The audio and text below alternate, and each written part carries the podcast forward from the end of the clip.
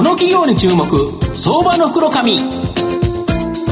のコーナーは情報システムの課題をサブスクリプションサービスで解決するパシフィックネットの提供を財産ネットの政策協力でお送りします。ここからは相場の福の神、財産ネット企業調査部長、藤本信之さんと一緒にお送りしてまいります。藤本さん、こんにちは。毎度、相場の福の神こと藤本です。僕はあの、今年55歳になるので、熟年ど真ん中と。いうことで、え、僕熟年だったんだっていうのを今認識しました。ますます味わい深い男性に。まあ、あの、頑張っていきたいなというふうに思います。で、今日ご紹介するのが、えー、証券コード6191、東証一部上場、エボラブルアジア代表取締役社長の吉村秀樹さんにお越しいただいてます。吉村社長、よろしくお願いします。よろしくお願いします。お願いします。エボラブルアジアは東証一部に上場してまして、現在株価2590円。1単位26万円で買えるという形になります。東京都港区愛宕にですね、本社があるロバートの秋山隆二さんのテレビ CM。これでですね、有名な航空券予約サイトエアトリ。これをですね、運営するオンライン旅行業、これがですね、メインビジネスの企業になります。現在、エアトリはですね、ネット航空券予約ではトップシェアという形になります。また、ベトナムでのですね、IT オフショア開発、これも行っており、この分野でもトップシェア企業と、まあ、日本の柱を持つですね、成長企業ということなんですが、あの、吉村社長、あの、御社が運営するエアトリは、ネット航空券予約ではトップシェア、急成長ということなんですが、はい、なぜ直接航空会社で予約せず、このエアトリなどのですね、ネット航空券予約サイト、こういうので予約する方が多くなってきたんですかね？はい、ありがとうございます。まず、あの、まあ、国内航空券に関しては、はい、あの、国内の航空会社が、もともと JAL とは何社しかなかったところから、あ、ね。うん、あのいろんな規制緩和で、ローコストキャリアも含めて一気に増えていきました。うん。はい、今、16社国内航空キャリア。あるんですか？そうなんです。国内だけでそのぐらい飛んでいまして、はい、そうすると一般の方から見て、あの、比較検索して買いたいというニーズがもう非常に高まったから、というのが、国内でして、うん、で逆にあの海外航空券、はい、こちらも僕たち今非常に伸びているんですが、はい、こちらはもともとあの店舗の、うんえー、お店で買われてた方々が、うんねまあ、ハワイ行くとかっていうと、どっかに行ってっていう。そうです、はい、うんうん、これがもうどんどんどんどんネットに来ているっていうところで、うんうん、えー、国内、海外ともに非常に伸びております。うん、なるほど。やはりその比較検討する際には、やはりそういうところですよね。まあ、JAL かあんなしかなければ、2つ見に行けばどっちかですから、簡単だったのか、16個もあったら、どれが一番安くてお得なのか分かんないですよね。おっしゃる通りです、ね、これ、エアトリだとあれですよね、その時間にどこに行きたい、なんとかって入れると、いそのいろんな条件で検索できますよよね。はい、で、一番お得な、例えば株主優待券を使ったやつとかもなんかできますよね、確か。はい。あの、もうすべての航空会社のすべてのチケット、まあ、割引種類のものが、あの、横断的に比較して購入できるというのが一番の強みです。そうですよね。はい、また、あの、海外の部分に関しても、やはり、今までだったら、その、どっかに相談して行ってたのが、もう何回も行ってる人は、結局、まあ、自分の行きたいところは分かってるから、まあ、それでもうネットでパパッと買っちゃうということですか？かつ、あの、ネットの方がやっぱり安いことが多いと思います。うん、はい。やっぱ安いあの、その店舗の、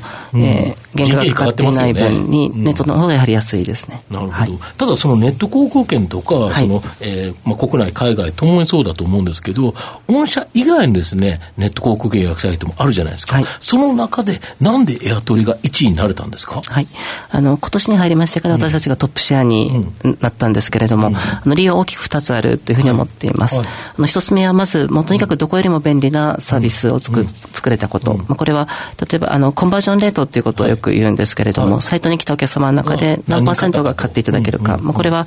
サイトの、まあ、いろんな作りですね。使い勝手がいい使い勝手がいいっていうのが、あの、とにかく使い勝手が良くて、一番安い商品を並べることができたということ、まあ、便利なサービス、これが一つ目で、二つ目に、そのマーケティングです。あの、冒頭であの、秋山さんのあの、テレビ CM のことをおっしゃっていただきましたが、うん、今、テレビ CM だったり、交通広告。交通広告もなかなかインパクトありますよね。ありがとうございます。うん、今もあの、JR 全線で、あの、出させていただいています。このようなあの、マーケティング全般が非常にうまくいっている、この二つで、あの、まあ、トップシェアになれたというところです。えー、今年はあれですよね、令和になって10連休があって、まあ、ここでも好調だったと思うんですけど、はい、非常にだから夏もいいんですよね。今年の夏もあの、お盆の時期が非常にいいカレンダーですので、あの、まあ、非常に好調ですね。なるほど。はい、あと、御社の場合、2つ目の柱として、ベトナムでの IT オフショア開発も行っており、この分野でもトップシェアだそうですが、ちなみにこの IT オフショア開発と簡単に何かというのとですね、なぜこの分野でも御社はトップになったんですかね？ありがとうございます。あの、IT オフショア開発というのは海外でシステム開発をする、はい、IT システム開発をするということなんですが、はい。うん、その日本だとその IT 投資をされたい企業もすごくたくさんあるんですけれども、うん、それができる日本人の IT エンジニアは実は特に増えてるわけではないということで、そのいわゆる需給ギャップがすごく広がっています。なるほど。日本だけではもう仕事が賄いきれないと。はい、で、海外でやってもらおうと。それであればもう海外の,、あの優秀なリソースでということで、で私たちは今ベトナムで約1000名の IT エンジニアを正社員で雇用しておりまして、実はこの東南アジアにおける日系の開発会社としてもエンティティデータ等を抜いて私たちが最大手になっています。これベトナムの方って優秀な方が多いんですよね。非常に優秀な方が多いと思います。そうですよね。で、向こうの大学もその進んでる大学があって、はい、そこから数多くの IT エンジニアが出てると、はい、で、その中でベトナムだけの仕事じゃなくて、日本でいっぱい仕事してくれるということですか、日本向けの仕事を。そうですね。あの僕たちはもうすべて日本からの仕事を受けていまして、うん、あの、このオフショア開発というのは、まあ、非常にまあリーズナブルでいいんですけれども、基本的には2つの問題が起きることが多いです。はい、それ一つは物理的な距離の問題。まあそうですね。でもう2つ目はあの言語の問題ですね。で私たちはあのベトナムに約1000名いるいるのと同時に日本でも80名ぐらい、はい。はい、あのま、ベトナムからの国費留学生とのあのエンジニアがおりまして、で彼らがえー、日本のクライアントの方に、まあ、2名、3名常駐で行かせていただいて、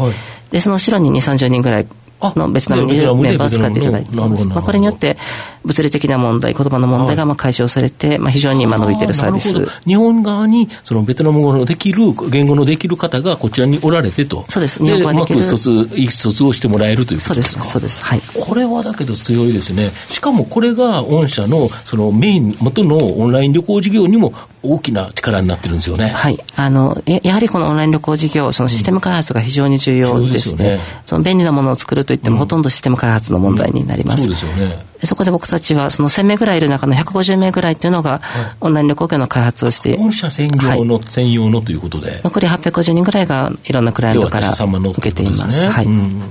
うんこれやっぱり強いですよね。ありがとうございます。あと、訪日旅行人数、これが3万、3000万人を突破。2020年には4000万人の可能性があるっていうですね、まあ、とんでもない今時代になってきたと思うんですけど、御社3つ目の柱としてですね、訪日旅行事業、これに注力されているそうなんですが、はい、これのその概要とですね、まあ、状況をちょっと教えていただきたいんですが。はい。ありがとうございます。まず僕たちのあの、訪日旅行事業では、あの、Wi-Fi のレンタルが一番大きなビジネスとしてあります。はい、あの、欧米からのお客様に対する Wi-Fi レンタル。ではすでに私たちが最大手になっています。またこれ以外に、キャンピングカーのレンタルであったり、両替事業、また Airbnb と合弁会社を作っております。民泊事業と行っています。なるほど。こちこちらも今非常にまあ好調でして、うんえー、Wi-Fi レンタル、キャンピングカーのレンタル、両替事業とは今、インバウンドプラットフォームという会社にまとめ直しておりまして、うん、今この会社の子会社上場の準備も進めております。なるほど。子会社上場のキャンピングカーのレンタルって、はい、この今年の夏、東京、あ、来年夏ですね、はい、東京オリンピックあるかと思うんですけど、はい、この時になんかホテルが足りないとか、なんか宿泊所が足りないとかって言われてますけど、この時になんかキャンピングカーが非常に活躍される可能性があるとか。すごく、あの、はい、そうだと思ってます。あの、おっしゃる通り、そのキャンピングカーというのはあの移動できる宿泊手段ですので、その時々にあの需要が逼迫しているところに持っていき、そこで運用するということをしているんですが、まあ、非常にニーズは、まあ、稼働率が本当に高い状態になっています。なるほど、そうすると最近だと、なんか嵐のコンサートがあると、もう例えば札幌がとか福岡がとかって、ホテルが足りなくなると、そこにキャンピングカーを持っていけば、いくらでも泊まることができると。おっしゃる通りです。そうですよね。そうすると、移動するその宿泊手段というのができて、はい、それの大きなプラットフォームを持つということは、まあ、なんかホテルをいっぱい持ってるようなもん全国に自動的に動いていくホテルを持ってるようなもんということで言えば、はい、すごくいいですよね。ありがとうございます。まままさにあのおっしゃっていただいたようなことがしたくて、うん、今、まあ、そこに向かっているというところでございます。はい、御社の今後の成長を引っ張るもの、改めて教えていただきたいんですが。はい、あの2つでございまして、1つはやはりあのエアトリです。はい、まあ、なんだかんだここに大変力を入れておりまして、ね、今、年間で約1500億円の販売をしているんですが、うんうん、まあ、これを5000億から1兆円まで、まあ、国内マーケットだけでも引き上げていくことはできると思っています。まあ、これはあのとにかく早いタイミングでやっていきたい。これが1つ目です。で2つ目に、先ほど申し上げたあのインバウンドプラットフォーム以外にも、マグマグっていうメルマガの採用の会社であったり、はい、あるいは、えーまあ、ハイブリッドテクノロジーっていうオフィシャル開発の会社、はい、まあ、これらを今、子会社上場しようということで準備をしておりまして、まあ、そのグループで、あの、まあ、上場企業をどんどん作っていきたい。まあ、この2つで、えー成長をどんどん牽引していきたいと思っています。東野さんいかがでしょうか？あのその航空会社からの直販からその比較系というか比較、まあ、横断検索ニーズっていうのは結構高成長だというふうに言われてるんですけど、はい、今もやっぱりそれ続いてる今も続いています。はい、当面続きそうな感じ。続くと思います、ね、はい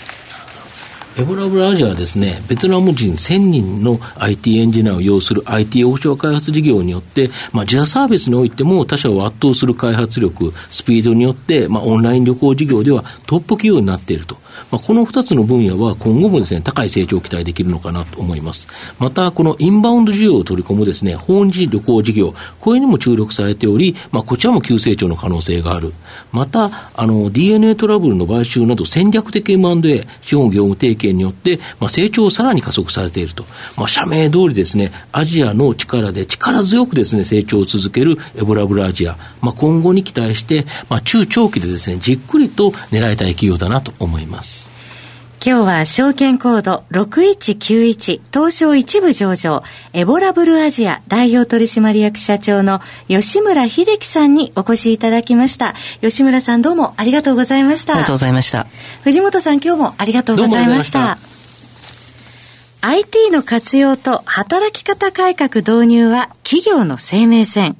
東証2部証券コード3021パシフィックネットは IT 機器の調達、運用保守、クラウド活用まで情報システム部門をサブスクリプション型サービスでサポートし、企業の IT 戦略を支援する信頼のパートナーです。取引実績1万社を超える IT サービス企業、東証2部証券コード3021パシフィックネットにご注目ください。この企業に注目、相場の福の神。このコーナーは、情報システムの課題をサブスクリプションサービスで解決するパシフィックネットの提供、財産ネットの政策協力でお送りしました。